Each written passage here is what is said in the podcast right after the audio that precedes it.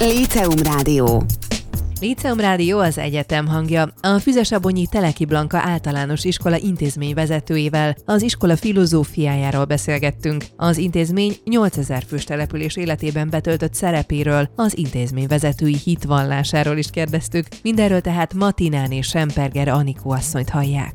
És már is itt vagyunk a Füzesabonyi Teleki Blanka általános iskola és alapfokú művészeti intézmény folyosóján, ahol az intézmény vezetőjével Matinán és Semperger Anikó asszonyjal beszélgetek.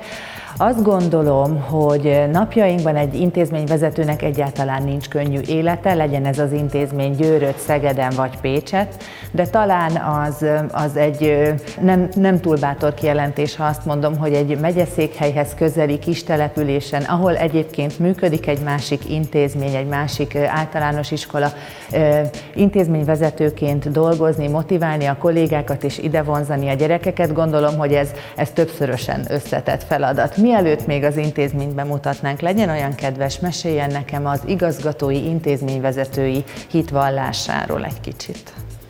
Igazából nagyon egyet tudok érteni ezekkel a, a megfogalmazott gondolatokkal.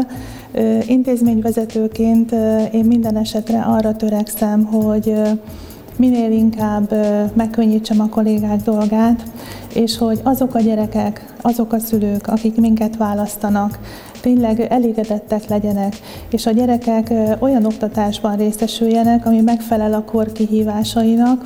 Ehhez igyekszünk egy abszolút nyitott és innovatív kollektívát teremteni, ami természetesen azon múlik, hogy mennyire befogadókészek az intézmény pedagógusai.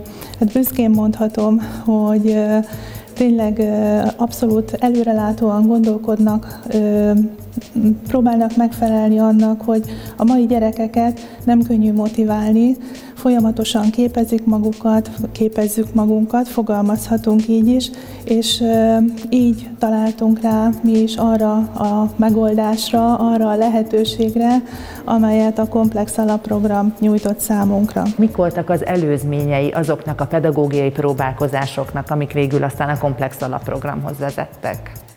Hát településünkön, ugye, ahogy említettük is, működik egy másik általános iskola is, tehát eleve versenyhelyzetben vagyunk, és akkor még nem is említettük a megyeszékhely vonzását. Úgyhogy már korábban is érzékelhető volt kollégáink számára és a vezetőség számára is, hogy azért ez egy olyan feladat, amit meg kell oldani. Minden intézmény értékeli a munkáját, itt is évről évre megtörtént a, a munka értékelése, és igazából adódott a helyzet, hogy valamit változtatnunk kell ahhoz, hogy más eredményeket kapjunk, mint amit korábban kaptunk. És szerencsés összecsengése volt a dolgoknak, hogy hogy pont akkor indult el a komplex program, és, és igazából mi azt tapasztaltuk, hogy azért nem kell a sarkából kifordítani az iskolánkat, amik itt korábban elindultak kezdeményezések, akár a kooperatív technikák alkalmazása, akár a, a mozgás alapú dolgok. Nagyon élénk a sportélet az iskolában, tehát ezt támogatjuk is. Van alapfokú művészetoktatási intézményegységünk, nagyon sok gyerekünk vesz részt az alapfokú művészetoktatásban. Igyekszünk mindig abba az irányba elmozdulni, hogy minél mozgalmasabban, minél játékosabban és minél több élményt adva tudjanak a gyerekek itt az iskolában tevékenykedni. Líceum Rádió.